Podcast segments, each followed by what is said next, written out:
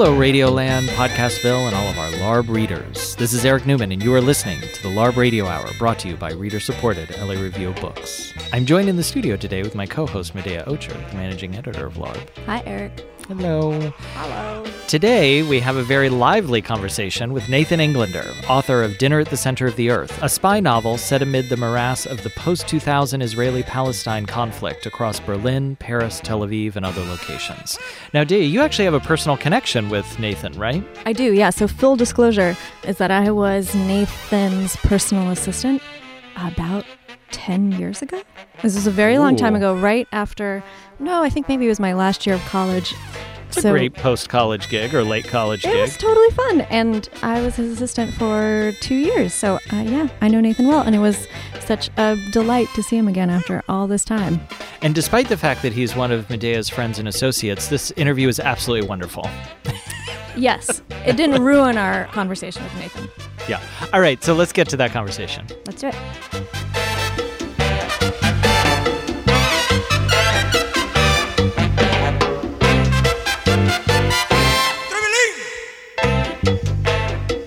We're thrilled to be speaking today with Nathan Englander. Nathan is a translator, playwright, and author of several books, including the short story collection For the Relief of Unbearable Urges, great title, and the novel The Ministry of Special Cases. His play, The 27th Man, premiered at the Public Theater in 2012. His translation of The New American Haggadah, edited by Jonathan Safran Foer, was published also in 2012 by Little Brown, and he co translated Etgar Keret's Suddenly a Knock at the Door, published by FSG. His work has appeared in The New Yorker, The New York Times, The Atlantic Monthly, and The Washington Post, among other publications. He is the recipient of several prestigious awards, including but not limited to the Guggenheim Fellowship, the PEN Malamud Award, the Bard Fiction Prize, and the Sue Kaufman Prize for the American Academy of Arts and Letters. His 2013 short story collection, What We Talk About When We Talk About Anne Frank, won the Frank O'Connor International Short Story Award, Award and was a finalist for the Pulitzer Prize. He is currently a distinguished writer in residence at New York University, and his most recent book, which we're going to talk about today, is the novel Dinner at the Center of the Earth, which was published in September by Knopf. I Welcome to the show, Nathan. That was the longest introduction anybody yeah, has that ever was like received. also That very was a- intimidating introduction. I'm intimidated. Only Nathan will talk. Yeah, that's. So that's let's the, that's literally the longest I've ever been quiet. So that's already a record for me. but it was you weren't really quiet because it was still all about you. Yeah, that's funny. Um, so, can you just describe? I was trying to think of how to summarize this novel as kind of a simple lead in, and Um, all I could come up with a spy thriller about the Israeli Palestinian conflict yeah. with a romance. yeah, that's funny. I'm like a telenovela with Jews. No, I. oh, why is there not one of those? This is how ideas get started. This is. I think it's transparent, but it has to be funnier. funny. exactly, funnier and more yarmulkes. Yeah. Oh no, I I was just literally. I feel you know I love my editor and torture her for twenty years, but I literally felt for her with like trying to summarize this book, and the reviewers have been, a I thankful for their support, but also like their spoiler alerts. I was like, this book is impossible to review without giving Yeah. spoilers, and then also to summarize it makes it sound even more insane. Back to the telenovela part, where I'd be like, it's a general, he's in a coma. But yeah, I Will he wake up? Will he yeah, not? Exactly. But I describe it, yes, sort of. I see it as a political thriller that like rolls into a magic realist history of Israel and then ends Hmm. up being a love story, which turns into an allegory. So it's got about, yeah, seven different threads running not concurrently, but it's structurally bananas. And to get instantly serious, because we're talking Israel Palestine, Hmm. it is thus because I really wanted the book to mirror the way I see the conflict, which is just, you know, cycles of violence spinning back on themselves. And I wanted to keep that shape. Let's talk about these cycles of violence because that is one of the things that does come up. There's a way in which a number of your characters are kind of locked in a particular devotion or relationship to a side in the conflict that ends up kind of perpetuating this endless bloodletting. Not all of the characters. It's really hard to do this without any spoilers. But can you talk about how you see that conflict and how you wanted to use the novel uniquely to explore it? Oh, that's such a good question. This is our first. I've spoken to you before, Daya, but this is our first. I already knew on the way down the hallway. I was like, oh, that's already a smart hello. I knew there would be good questions. Literally walking down the hallway. nice. I was like, this is a complex. Flattery will get you everywhere. Yeah, but I guess I lived in Israel for a whole hunk of years and I moved there for the peace process and I was truly heartbroken when it came apart and I really wanted to write this book for, you know, hmm. near 20 years, but I was desperate not to write, you know, I can print those out for you later. We can read them as like a telethon. but uh, speaking of, and every word is going to start with tele today. That's going to be the theme. But oh yeah, just not to have 900 pages of like didactic my explanation of peace or Yeah. the mansplaining or all that stuff just an extraordinary dump of heartbreak about peace and facts and i was so desperate for it to be plot driven character driven you know this both major drafts the raw draft and then when i was rewriting it it would, was always up at 500 pages and it's a 250 page book i like just was desperate for us to be able to enter into the story and like follow it through hmm. plot. So back to what you're saying is yeah, there's a lot of loaded characters that push to the edge on both sides. I was really there's a Hebrew concept hafuch al hafuch, which is like the opposite of the opposite. I wanted everyone to push against the kind of boundaries that you're talking about, to seem one way, be the other, to be one person, to be another, to to hold both. The whole book for me is about dual realities and let's talk about Schrodinger's cat for nine hours. Let's talk about quantum mechanics. But anyway, yes, I wanted those realities to run together. Speaking about reality, so you were there when the peace process fell apart, as you just said. And there's a moment in the book when we sort of watch it fall apart. It's very brief and it's momentous. Do you recall what you were doing? Mm. Was it was it a moment? It was a no, long it really time? it's What so funny. it? Well, What was it so like? now we're yeah, this is story is story. Like again, back to the split in Israel, which the way like I and Palestine, which I sum up most easily as I was living in Jerusalem and my holy site was the Temple Mount, and that a Palestinian neighbor, you know, she'd be living in Il Quds, and her holy site would be at mm-hmm. Haram al Sharif, like literally dual realities, like not same city, like same physical place, separate city. So when you ask about memory, yeah, it's my memory. So as every year goes by, like these things, they take your brain makes a narrative. So Right. at the time, I'm sure it wasn't a moment, but now, you know, in 2017, it really does seem like a moment, and that was New Year's of 2000. Uh, Those are the bad Septembers. September 2001 was not good in New York, and September 2000 in Jerusalem was not a great one. But yeah, we had Rosh Hashanah dinner, and I feel like we woke up the next morning, you know, after sort of Jewish New Year's dinner, and then the country, it just felt to me like it was on fire. Like, you know, Sharon had gone up to the Temple Mount, which is in the book, like, you know, with a phalanx. I'm going to say every big word on the right.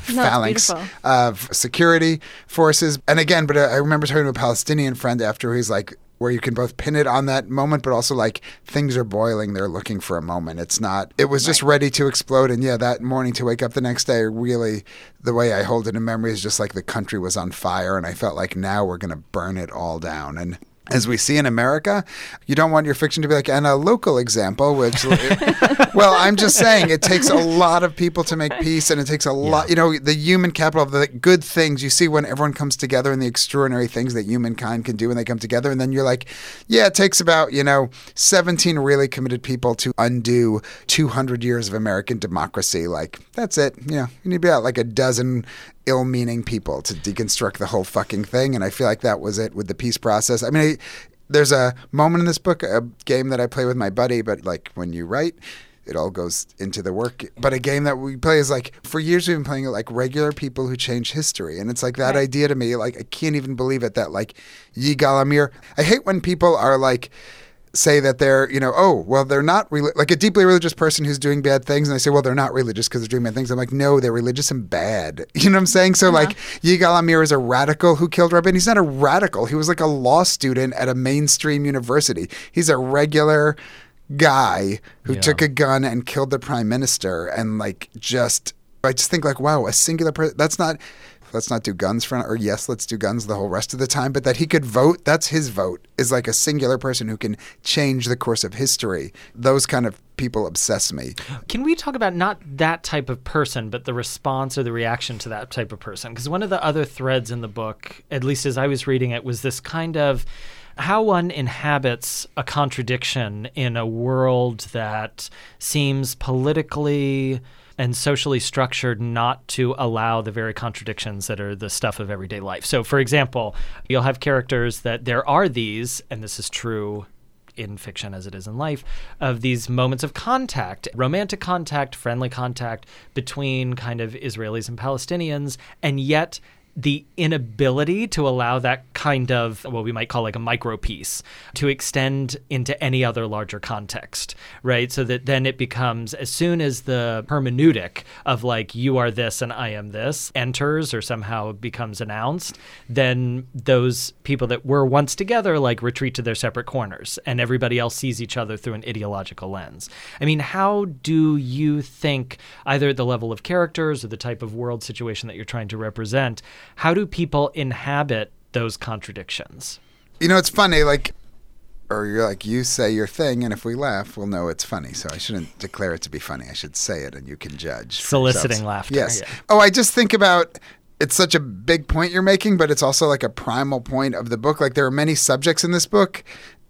Even just choosing a cover where it's like so many of the covers I saw had like a cell on it. I'm like, that's like 20 pages of my book, and I finally written a book with a plot and more than one setting. Like, don't tell people who already read me that like now we're going to take as usual story a long about a time rabbi. to talk about a small scene. Yeah, exactly. I was like, it's everywhere. But you know, so, so much about it's like definition. Like this is a book about Israel. Like if you talk about Israel books, you know, just did event with Foer. We'll use all his names on the radio. Mm-hmm. Jonathan Safran mm-hmm. Foer.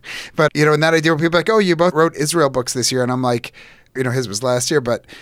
I would say like, oh, his book is about family to me or divorce, you know, like about, you know, generational like how you relate to your kids and like all that stuff. I was like, that's yes, there's Israel. uh, So what you're talking about is these moments. I'm really interested in those ideas of objectification. So it goes to Israel Palestine, but such a big part of this book to me is just the vulnerable me part of it where I'm like, what if a spy was like me? You know, so Yeah. I, I took it back. It's like one of the final pieces that I put in there, and I knew this book was done when I had this, you know, went back to a file from years ago and pulled out this moment. But it was just that notion of like, once somebody else is, sees you this way, if you absorb that seeing, I need a whiteboard in here. Can I go to each person's house who's listening and draw a picture? sort of this notion that, like, when my first book came out, easiest example, everyone's like, you know, I'm a fifth generation American. Everyone's like, oh, a Jewish American writer. I was like, I just thought I was right. American. Yeah. And this no, I felt so much pressure. It took a long time for me to get a hold of it. Is like, oh, everyone is welcome to look at me and see a Jew because that's pretty much what they see. But I don't have to. I'm allowed to have an identity. You know what I'm saying? I'm allowed to look in the mirror and just see me. You know. Mm-hmm. So it was that idea. I was thinking of like when you're talking about like you know to use obviously telling the story around the big story, which is Israel Palestine. But I thought so simply about you know how that affects us all those moments of interaction so yes if you're saying the spy part israeli and a palestinian and there's you know spycraft going on that's the gigantical version of it but the simple part of identity where i have prisoner z in the novel remember being a child with his yarmulke on like what's that moment of you're coming towards someone and they're going to see a jew and he puts it in his pocket Oh, you know oh, what i'm yeah, saying yeah, like yeah. that's I love that scene. like that's just from life. That was me being like, oh, I already was sh- like shape shifting just not to get a whooping or have to have a fight. I would kill that. No, but I'm just saying, like, not to have a face off when you're eight years old walking home from the candy store or whatever it is. Like that idea where I'm like, oh, I went from Jew to Gentile right like that with like a little With slip of the performance, hands. right? With performance. Yeah. And I thought, like, oh, how many times do we shift identities? And I thought about that as like writing life, all those different selves. You know, I'm like writer guy talking to you now. I can't be any more sincere. I am trying my best to be present here and open, but it's a mm-hmm. version of me, you know, and I think about all those versions and what you're asking makes me think of it like where they bump up against each other or where, you know, like point of ignition. Well, yeah, or the fact that we don't let those things bump, or we don't acknowledge that they bump up against one another. Because, in a sense, like that transformation that happens with the character in the book that is based on a memory that you had, where by a simple performance and knowing what that viewer is going to see, is both of those things actually in that moment. He is both the Jew and the Gentile, right? yeah, Um, which but- is what a spy is, be you know, and it's like Yeah. the level that you can pull that off, like subterfuge. and, yeah, yeah. which makes me think of the writing process in a sense. Like it's you know, yeah, like writing is the unthreatening, unsexy version of spy. You know what I'm saying? You have to inhabit these people. Like a spy has to go out. I have to be here, and you're actually my friend Sam is quite convinced I'm a spy now. He's like, you're going around talking about what a bad spy you would be. He like thinks I'm under double deep cover. He's like, now you can travel. You're going to cities every day. He thinks like this is the You're best. really the best spy, Yeah, he thinks this like is like the the, ideal spy. flim flam. But yeah, I got to think of this idea of like Jewish identity, secular identity, having to be like, oh, I'm writer person now, or I'm a teacher, or I'm a dad, like any of those things. And then that notion of just what it is to write, which is you really do to build a reality, you have to like to build a character, you have to inhabit it. And I thought, you know, that was to me just an interesting small part of the spy thing. I'm like, oh, it's like writing, but you have to go out of the house and execute this. It's funny because a lot of the characters in this book are at the same time, even if they are shapeshifters in a way, are perpetually trapped. That they are either in a cell, like that cover artist wanted to depict, yeah. or they can't cross the border they have to figure out other ways of either getting to see that the people they love or escaping out of the identities that they inhabit. And in many cases, they, they just simply cannot do it. So there is some shape shifting, but there's also no, there's a sense of like no escape, I thought. Yeah, that's, I was like, you're like, no exit. Yeah. No an, exit. well, it's an yeah. existential question you're asking, and that's the stuff that obsesses me. Back to building this book where, you know, off air, you mentioned, you know, my agent Nicole, but you know, she'll be like, "Oh, that was really funny. You know, that's entertaining." Like, I didn't put that into entertain, and she'll be like, "What's wrong with entertaining the reader? What's wrong with you?" You know, I'm always yeah. like, it has to be for the book's needs. You know, in this weird, bizarre manner. You uh-huh. know, like what's wrong with just having a funny part of the book? But I really feel like if you're building reality, I hope all those parts are in there. I feel like if something's said, it has to be. We're talking about balancing a million realities, but you're going to like the core darkest part of the book, which no, I'm saying, but oh. that's like the central. We're talking about Israel Palestine, and that's to me, you're bringing up like the gigantical part where I have this prisoner Z who has disappeared into the prison system. He's just right. erased.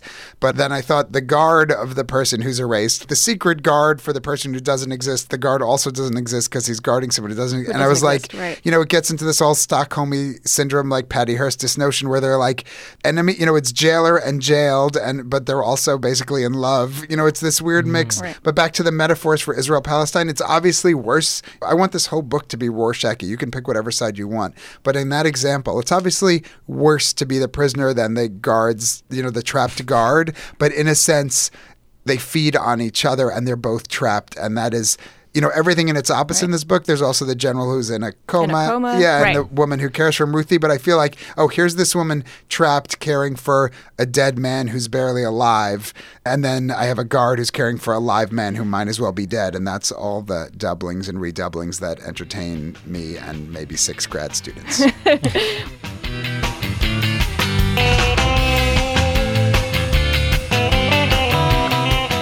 You are listening to the LARB Radio Hour recorded at KPFK Studios in North Hollywood. We've been speaking with Nathan Englander, author of Dinner at the Center of the Earth. We will return to that conversation in just a moment, but first, we have this week's book recommendation.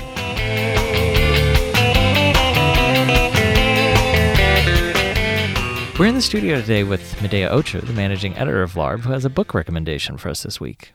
I do. This is actually a book I've been recommending for a while, and I've received recommendations before I actually read it. And mm. so hmm. I'm, I'm glad I, I listened to them. The book is Rachel Cusk's Outline. Okay. Which I read a couple of weeks ago.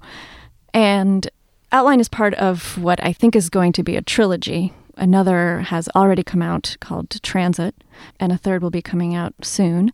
And Outline is, it's shockingly good. It was almost, I think, one of the best books I've read. Really? By a contemporary author in a very, very, very long time. What's it about? So the story is a writer, a woman writer, is flying to Greece to teach a fiction writing class. Essentially, the book moves through different conversations that she has with people that she meets along the way. One of them is the neighbor on her plane, which is a personal nightmare, but she engages him in a way that I would not have. And then they see each other again in Athens, and then some writer friends that she meets in Greece. And some of the students that she has in, in the classroom. Mm. But the real extraordinary part of the book is Rachel Cusk's writing, which is it's truly astonishing in its skill. The one comparison that I sort of could come up with was she's sort of like a contemporary Henry James. Early or late? Distended, Early. okay, so not the not the she obscenely distended sentences. She hasn't reached the golden bowl stage yet. Okay. Um, but I look forward to it. I hope she does. She has exquisitely rendered sentences, and it's these social interactions that mm. then take up 10 pages or so, and they're minutely conveyed in a way that is so intelligent, observant, careful. It's just a very beautiful book. And I have Transit on the back burner. I'm going to read that one next. Okay. And Rachel Cusk, she's a writer. She's based in London. She also had another book uh, previous to, or maybe a few actually. This is the only one I've read. All right. Can you give us the title? We know that it's Rachel Cusk. Can you give us the title? Yes, it's called Outline by Rachel Cusk. Thank you so much, Dea. Thanks.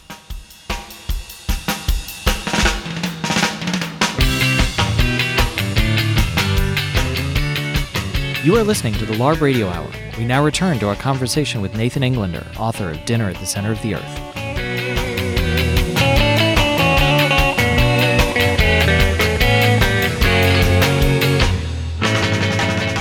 Right, and it seems well. I, I don't want to give away the end, though. I guess the title sort of gives away the end. There's But a dinner. There's a dinner. There's Yeah. a dinner at the At center the of center the of world, the world. Yes, yes.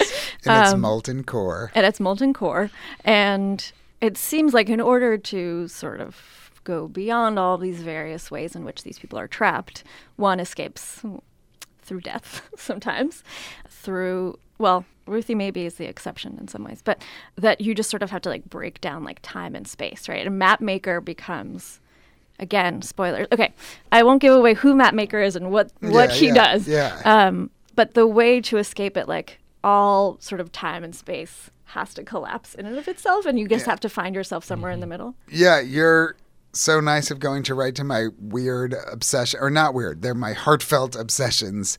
Yeah, I always talk about ticks versus themes. Like, I finally, back to that kindly intro, I was like, oh, life goes by. Like, there are, bo- I always say, I, for the first 10 years of my career, people are like, what do you do for a living? And I was like, I write book. You know, I really had to finish that novel. It's really hard. But it was a good book. Yeah, thanks, but yeah, it's but that's why I'm working on the second play because I really I write books and play. You know, it's. But um, I was going to say if just every time you know someone laughs, you know they chortle.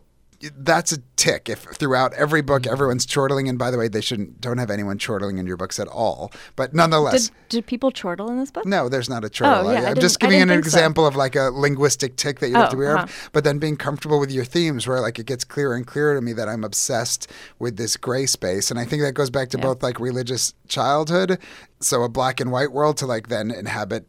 Like things have these gradations to them, and also just this grown-up thing, which is what Twitter serves a huge purpose for, which is just to people all day long to be like, "You're hypocritical. This person's hypocr-. You know, like that's my whole feed now is like, what private email servers? Like th- the whole thing was the, e- you know, like saying so. But it's this notion where you just can't wrap your head around those things that I'm obsessed with. But as I already said about being like Jerusalem versus Il Quds, I'm really, I thought this gets back to you know my belief in the peace process of like grabbing this you know an optimism that I have as mm. things become more hopeless i'm like mm-hmm. let's go back to optimistic. I have an idea. The more impossible it gets like let's make it possible. But i think so much about maybe what goes wrong when people try to broker peace or to get people to understand on certain fronts is is that separate reality thing. Like it's not me and you where you're like, you know, you believe in school vouchers and I'm like, actually I really believe in the public school system and you know, that's where you're you know, like pay for your own private school like public school kids need that. Anyway, but I'm saying that's a disagreement about a policy and we're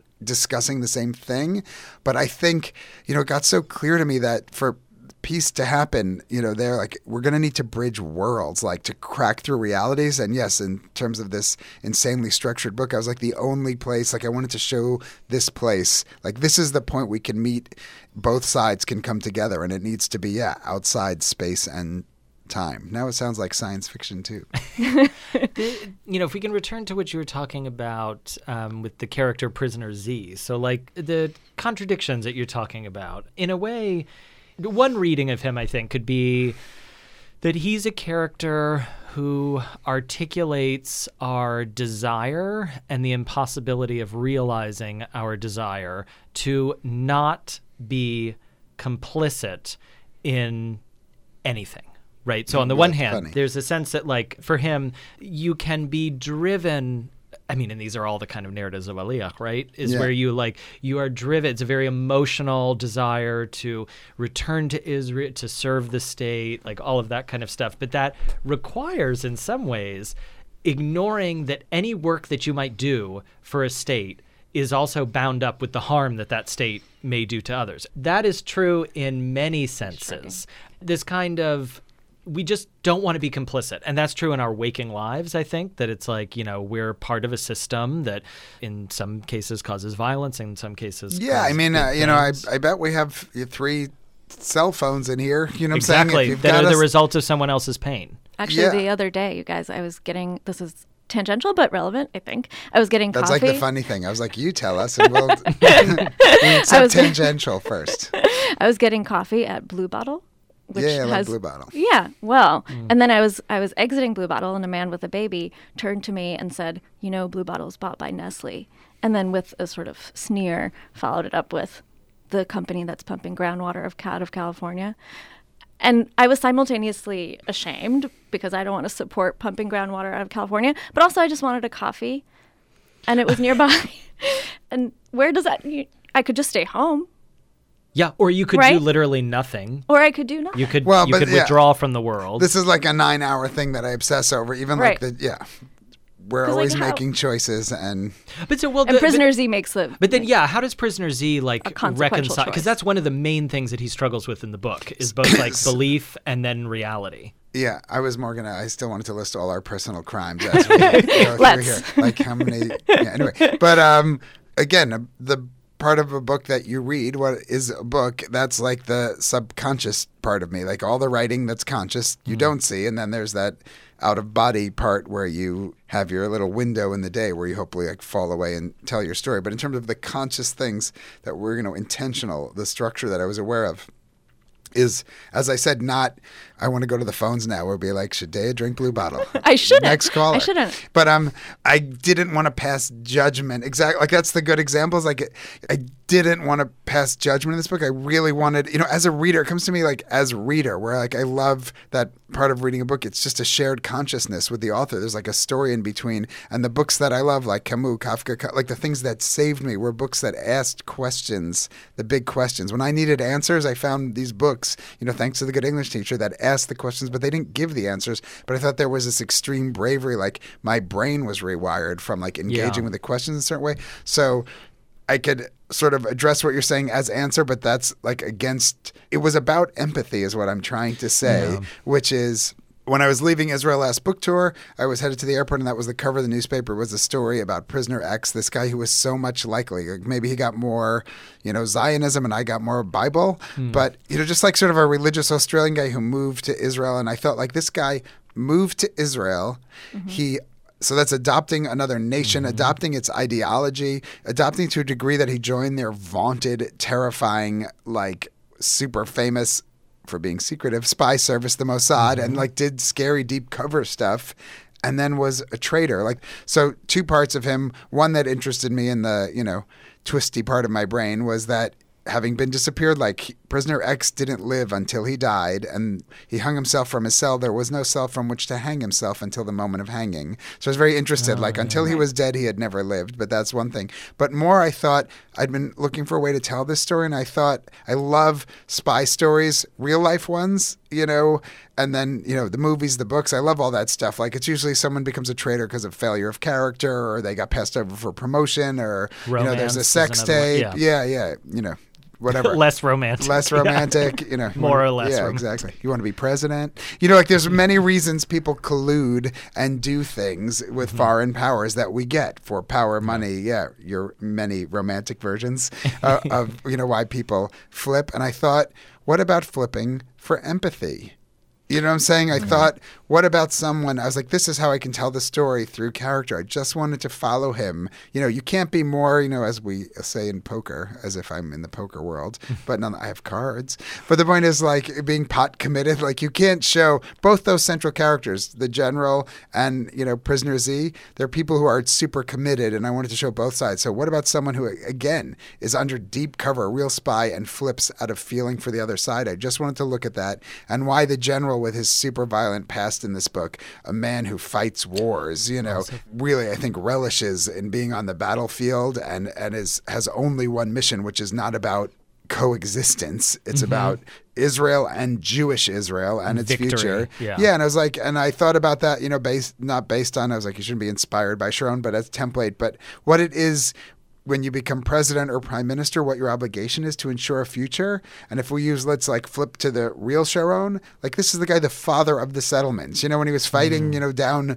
you know, crossing the deserts in Egypt, he would have taken Cairo if Russia didn't stop him. You know, if it wasn't Right. going to go nuclear. And I, you know, he was going, you know, the incursion into Lebanon that lasted decades, and he, I'm sure he would have gone like straight up again till he hit, you know, the North Pole kind of thing but that this guy, like land grabber, greater Israel guy, father of settlements, that he would pull out of Gaza, like that to me, you know, I wanted that, and he's too loaded an individual. I kept, you know, Arafat can be Arafat, and Ben Gurion can be Ben Gurion, but why my, you know, my ex becomes a Z, and Right. why I make my character, you know, the allegorical, the general. But I want, like that to me is also back to flips and points, what it is to say, you know, to see peace, you know, in the most selfish, not reaching out way. It is strategic. You know, it is the next war to fight. And that idea that like a Sharon would pull out of Gaza, to me, made me see he understood the responsibilities of his job. Like, had he not had a stroke? And that's the whole sadness of these stories. Like, had Rabin not been murdered? And then, like, the opposite. I mean, I left Israel, you know, when mm. Sharon won. I was like, this is the end of peace. I was even surprised to understand. I was like, I think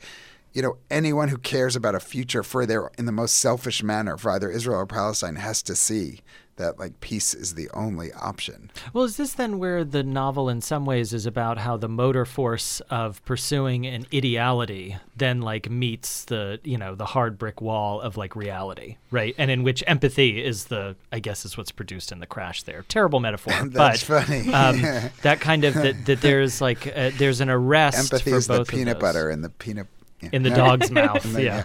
yeah. But uh, um, Like, is there? It, sorry, rather, is there a conflict then that arises between the longing after an ideal, no matter how perverted the reality of that ideal may become, and then the way that empathy can make us suddenly confront in a very clear way the reality? I think to get certain things done in the world, thing uh, things I don't usually support, like empathy, has to be turned off. You know what I'm saying? Like we're working, not me, like many people are working hard in this country to remove health care from children. Like there's no requires no yeah, there's no lot, there's Yeah. no side to that argument. So I, yeah, I guess that's it. I feel like there's.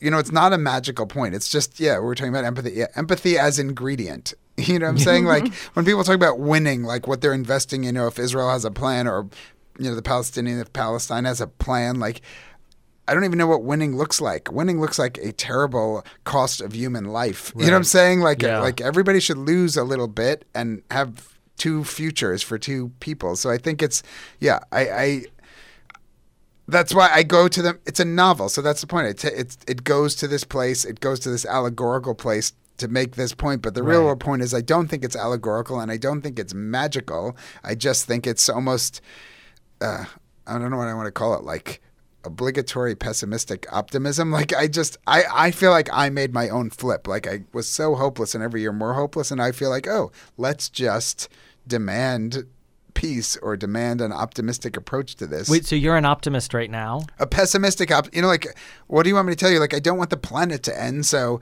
it looks we've had some terrible Well, you not know, wanting it to end is different than i know but i'm believing saying that it might not. right but i'm saying like then let's use let's believe that like you know let us come together and work as hard as we can starting right now. And let's also add the element that yes i bet we can still fix things you know as you know like as dire as the climate is now. I bet you know some mix of actual like changing our ways and science and human capital and all that stuff you know. So, then, hope for you is the possibility of an empathetic flip. mm, yeah i'll take it I mean, that's that's not it's not a bad basis for hope. I yeah think yeah yeah that's it because it's yeah. it sounds like hope would be how one reconciles these two worlds, or uh, empathy is how one reconciles these two worlds, right? Yeah. Because there's no other. There seems to be no other. Well, empathy would be a real way, of splitting the difference, I think, where you would say neither side can win. And in that sense, we also must work out a compromise in which everybody, like you were saying before, loses a little bit, such that there's no like total win. Right. Yeah, or that's a or that is a total win. That's what I'm saying. Like in either Yeah. case, ending this in a without making peace means they're like you know I don't know what that is. Is that genocide? Is that like there's people on both sides. So, and and you said split the difference, and maybe that's the point. Like maybe that's how the empathy builds and builds as a just straight idea in my head is like someone who you know, is in Israel now, like an Israeli or Palestinian kid who's the, you know, age that I was when I moved there. Like, they don't even probably remember a time without a wall. Yeah. Yeah. Like Yeah. that idea. I'm going to talk about Yeah. the with all the political issues and occupation and extraordinarily messed up power structures and all that stuff. Like, and I'm thinking of this nostalgic time where there was that much more crossing over and mixing and seeing other people as human beings. You know, like that that idea of like knowing who they were as individuals back to identity. You know, people Yeah. with names. Yeah. Not Arab Jew. Like this is my neighbor. This is who I work Yeah, not with. types, but human beings. So like I feel like, and then there's people who remember, you know, some friend's grandfather remember him talking about like the golden, you know, people talking about golden ages that were also violent. That's why I say like each intifada is worse than the last. Each, mm-hmm. you know, each war gets more violent. The missiles fly further. Like people Yeah. hit back harder. And I was just like, we talking about the golden age of Intifada one that was so violent. Like oh, it was stones and tear gas. Like it was terrible. But like yeah, this, you know, splitting the difference, but that wall up, that separation of the two peoples, I feel like back to empathy, like it's just so separate now. And it just terrifies me the longer it goes on, Yeah. the longer like a sort of day to day. Just the yeah, this the longer this day to day absence of the other goes on, I think the more you know dangerous it becomes. There's actually there's one moment that I wanted to ask you about in the in the text. So there's a, a, a moment you're describing, I believe, a bomb that goes off at Hebrew University. Yes. Um, and it's a campus that in the in reality and in the text is described as kind of a, a meeting place, more cosmopolitan in a sense. It's a meeting place of different cultures, different peoples.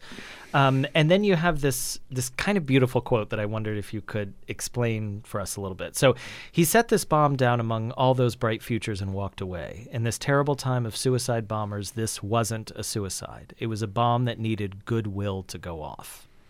What do you mean by a bomb that needed goodwill to go off? So, you know, this is again, this is my fictionalized version of a, in this case, a, a real life incident, but yeah. such a huge part of my Jerusalem experience. And you know, I studied at the university for a year and would go write my books up there. You'd go and get your like, you know, as it says in there, state subsidized schnitzel. You know, in the uh, as I said, you'd cross Nancy Reagan Plaza. It was all donor name. There'd be like a picture of Barbra Streisand. Mm-hmm. It smells like rosemary everywhere. that's funny. Yeah. And then and then there's and then there's the Frank Sinatra cafeteria. But like, you know, back to everyone's close call, you know, these notions where I, I really think about that idea of the things you just put out of your head there, where everyone's like, I was on my way, I was just leaving mm-hmm. when when terrible things happen. But oh, it was just this time of suicide bombers. All these, you know, attacks where people blowing themselves up, and the Hebrew U bombing was someone who worked at the university. I think he'd been a painter. He's in jail. He's alive, but he'd walked in there and left a bag. And I thought everywhere in Israel. There's nowhere like the whole country is trained. If you leave a bag, you scream like "Chafetz chash- suspicious object. You know, it's like screaming fire in a movie theater, except. Usually back to I would rather die polite. My mother and I we talk about this all the time. Like we'd rather choke to death in a restaurant than have the Heimlich done. like ugh, my, you know, my mother be like, have a piece of steak fly. I'd rather die like a dignified person in the bathroom. You know, we'd both of us would crawl to a bathroom to die before we'd have that. But there in Israel, you actually do scream. You know, like you, you know, you do scream fire in the movie theater. You actually see something that looks funny, and and the bomb squad comes and there's a cordon. I mean, it's just a reaction and Hebrew U back to that where I feel like hmm. that place, you know, whatever mini campus you know version of reality there is but a university is a place of hope. Nobody works when you ask me things that symbolize future you know universities libraries like nobody's at the university to finish something there in the now. You're everyone's dreaming of a future and also trying to have sex it's a beautiful place it's about sex and study like that's all school is It's a real know? utopia. Yeah, it is Yeah. a utopia. like literally, it's a utopia. Got to get my test done, and maybe someone will make out with me. What a lovely time in life. But you know, I feel like that's the university, and I feel like that notion that this is the one place. Like while I was there at the worst of times, you'd still, I, I, because I'd think about it all the time, and then it happened. I'd be like, it's so weird here how someone leaves their bag in the library, and you're just like, I'm like, oh, see you later, Dea. You know, and you go off to get lunch, and we're just like, oh, it's the university. This place mm-hmm. doesn't count. This is a special utopian world where we're all going to be together. You know, religious, secular, Arab, Jew, all that. Like everyone's going to be there. And yes, obviously there are tensions, but pretty utopian to me. And I thought that idea, like it was someone smart enough, you know, not even the bomber, but the person who planned the attack to say, like, we are going to take advantage of the goodwill of this place. Because really, there you can walk in and put your big bag down and say, I'm going to go get me some schnitzel, you know, and a Coke, you know, and, and nobody will say anything. And nobody will say anything. And to me, like, that, you know, was really like the, the meanness, you know, forget the or, or don't forget the word evil, but the the real meanness behind that act to me when I'm, you know, taking swinging to both sides. There is, you know, also based on a but a bombing in Gaza that's also central to this book. But yeah, those things where I'm like, the idea of plotting and executing just obsess me. You know, what what has to be put out of your head to deliver in both cases in that book that kind of punishment on mm. your enemy. Well, we could talk about this book and with Nathan Englander for absolutely ever, but that is the end of our show. We've been speaking with Nathan Englander on the cheeriest point. on the cheeriest possible point. Um, we've been speaking with Nathan Englander, author of Dinner at the Center of the Earth, out now from Knopf. Thank you so much. Thanks, Thanks for having me.